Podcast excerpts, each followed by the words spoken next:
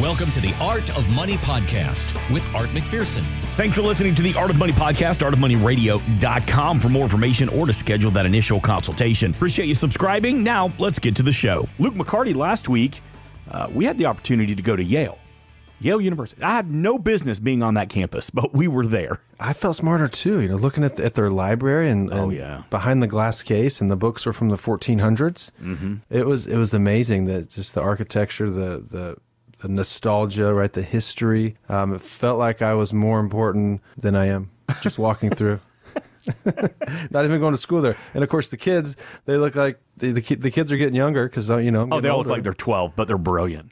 but they're brilliant. Yeah. The reason we were there is that Luke McCarty had the opportunity to sit down and have a conversation with Roger Ibbotson, who is the professor of finance at Yale School of Finance, and William Goetzmann was there. He's also a professor of finance and management at Yale. And these are two very well known, well respected titans of the industry in finance. They've won numerous awards. It may not be a household name to you or me, but Luke, to you and to some of the other people we had with us, they were pretty excited to meet Dr. Ibbotson. Yeah, very excited. I mean, he's he's put together a lot of custom indices. He has his own hedge fund. He's he's a big proponent of you know not outliving your money.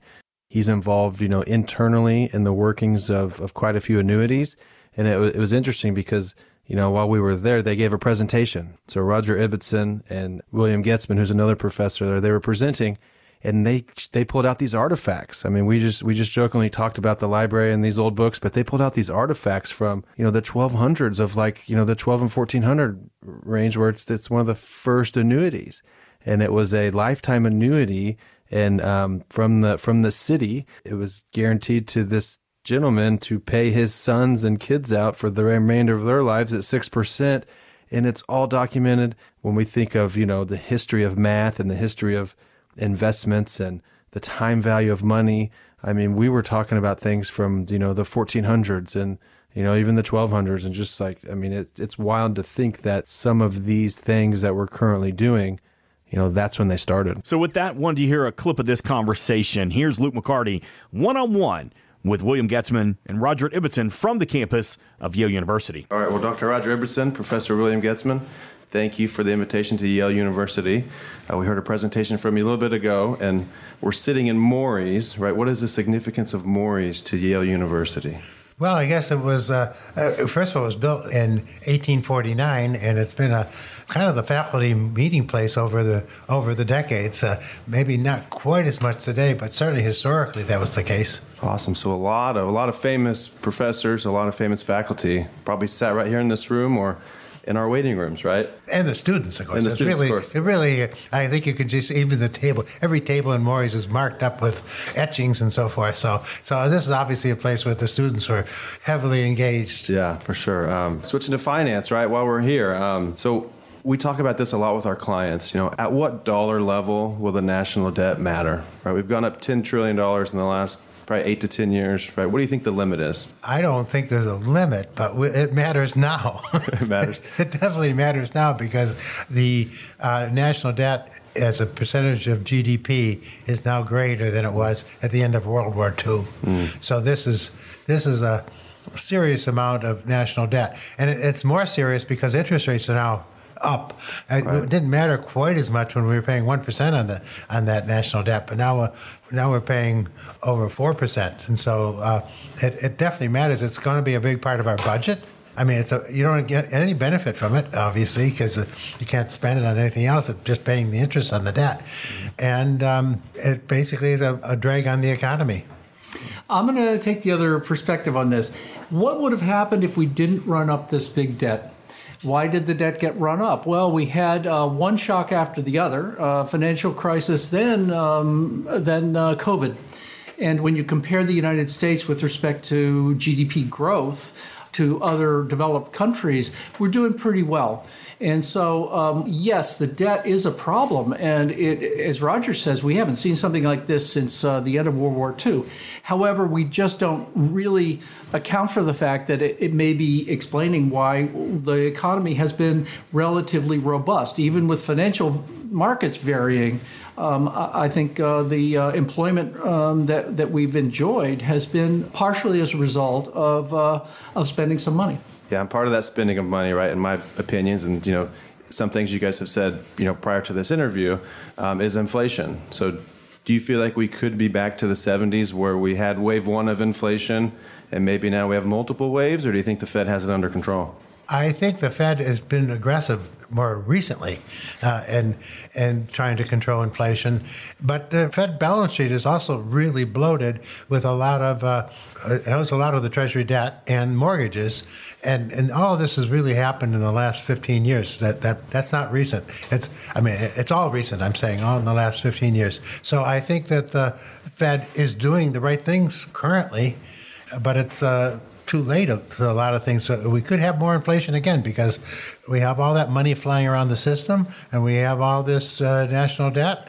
All these things could cause a recession. And if we do have the recession, it's going to lower the, in, the government intake of taxes as well. So uh, we are in a dangerous situation. I don't know what's going to happen. Actually, I guess we've all been pleasantly surprised with this apparently very soft landing that's been happening. So maybe it all will work out. And and uh, I would be surprised if it all works out, but it seems like uh, so far I'm, it, it is working out for us pretty well. You know, you immediately referred back to the 70s and 80s. Um, and why did you do that? Because we haven't had very many episodes uh, of a, an inflation shock. And, and so you'd have to then go back to right after World War One for another period of surprisingly high inflation.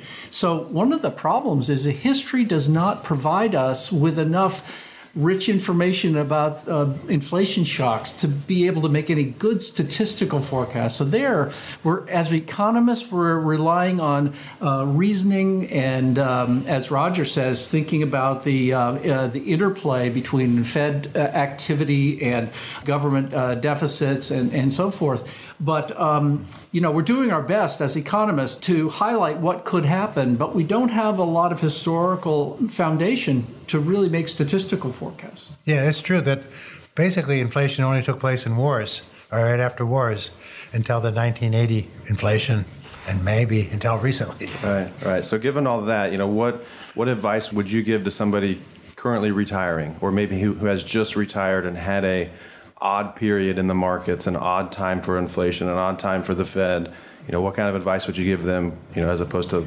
longevity and some sort of risks and just kind of open ended? Well, I've always been an advocate of buying a lot of equities, but the one time when you really have to take less risk is as you in those early years of retirement, because uh, if you get hit hard, then it affects your whole retirement afterwards. So you do need to take less risk in your retirement. And the traditional way you would do that would be bonds. And bonds are in a, a potentially dangerous situation here. They certainly fell dramatically last year, they're down this year. So I would uh, recommend that you look for bond substitutes, alternative products such as such as annuities in, diff- in different forms.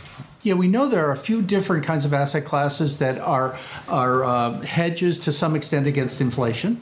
And uh, for example, real estate provides some inflation hedge. Uh, uh, commodities is another recently studied asset class that is an inflation hedge. But one thing is we know for sure is that uh, if you're 100% in bonds because you think it's uh, low risk, and then we have a big inflation shock, that is just going to erode the value of your portfolio dramatically. So, diversifying into things that um, um, a range of things is possible, or you know some kind of a, a product or a financial structure like an annuity um, might be a way to make sure that you've got a floor uh, on your wealth. And uh, it might and even especially things like life annuities might help you plan uh, to uh, well might help you hedge against longevity risk which is what most of us would think about when we're approaching uh, retirement. All right well thank you both for being on the art of money radio show and podcast. It was nice meeting you. Well, same here. you. nice to meet yeah. you too. Thank you guys. That was william goetzmann and robert ibbotson professor of finance both from yale university. What was your takeaway from that luke mccarty when you got done with that conversation and you're thinking, how can I take the information they pass along to me and how can I help out the families that we serve at the McPherson Financial Group? Some of their viewpoints were in line with ours. Of course, when it comes to risk, you know, you know, even Dr. Ibbotson, who's who's now 80 years old, you know, talking his first comment when I said, you know, what would you recommend to somebody early in retirement or getting ready to retire? And he kind of started with, well, you want to own equities, but at that time in your early stages of retirement, it's not the time to take that much risk because a bad market cycle could change the way your retirement plays out for the rest of your life. And, you know, he, he comes up with some solutions and some alternatives, you know, one of them being an annuity to pass the risk on to the insurance company um, and and set a floor, meaning a, uh, um, you know the the worst case scenario you can set with the insurance company. They're just brilliant minds. I mean, they're professors at Yale. Professor Goetzmann went to school there, and now he's teaching there. Dr. Ibbotson has a hedge fund we didn't even talk about, his own investment company, and you know he's written a lot of books and a lot of publications. So just having their minds and, and their viewpoints and being able to ask them questions was very interesting and a lot of fun. You know, it's funny. Art McPherson gets to sit down with like Bill Murray and Brad Paisley and Tim Tebow.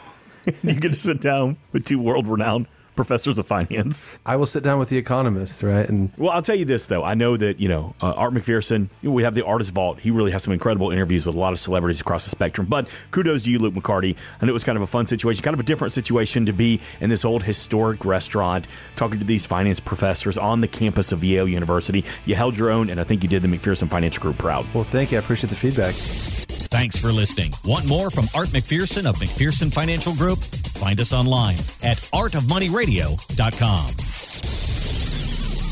We are an independent financial services firm helping individuals create retirement strategies using a variety of financial and insurance products to custom suit their needs and objectives. Securities offered through World Equity Group Inc., member FINRA and SIPC, a registered investment advisor. Investment advisory services offered through ProStatus Group LLC. McPherson Financial Group and ProStatus Group LLC are separate entities and are not owned or controlled by World Equity Group Inc. Exposure to ideas and financial vehicles discussed should not be considered investment advice or recommendation to buy or sell any financial vehicle. Past performance is not not a guarantee of future results. Investments can fluctuate and when redeemed may be worth more or less than when originally invested. Investment financial professionals are not licensed in all 50 states. Art McPherson is not affiliated with nor endorsed by the Social Security Administration or any other government agency and does not provide legal or tax advice. Please consult with your attorney, accountant, and or tax advisor for advice concerning your particular circumstances. Annuity guarantees rely solely on the financial strength and claims paying ability of the issuing insurance company. By contacting us, you may be provided with information about insurance and annuity products offered through Arthur McPherson, Florida Insurance License number A1 74725. Today's show has been a work of art.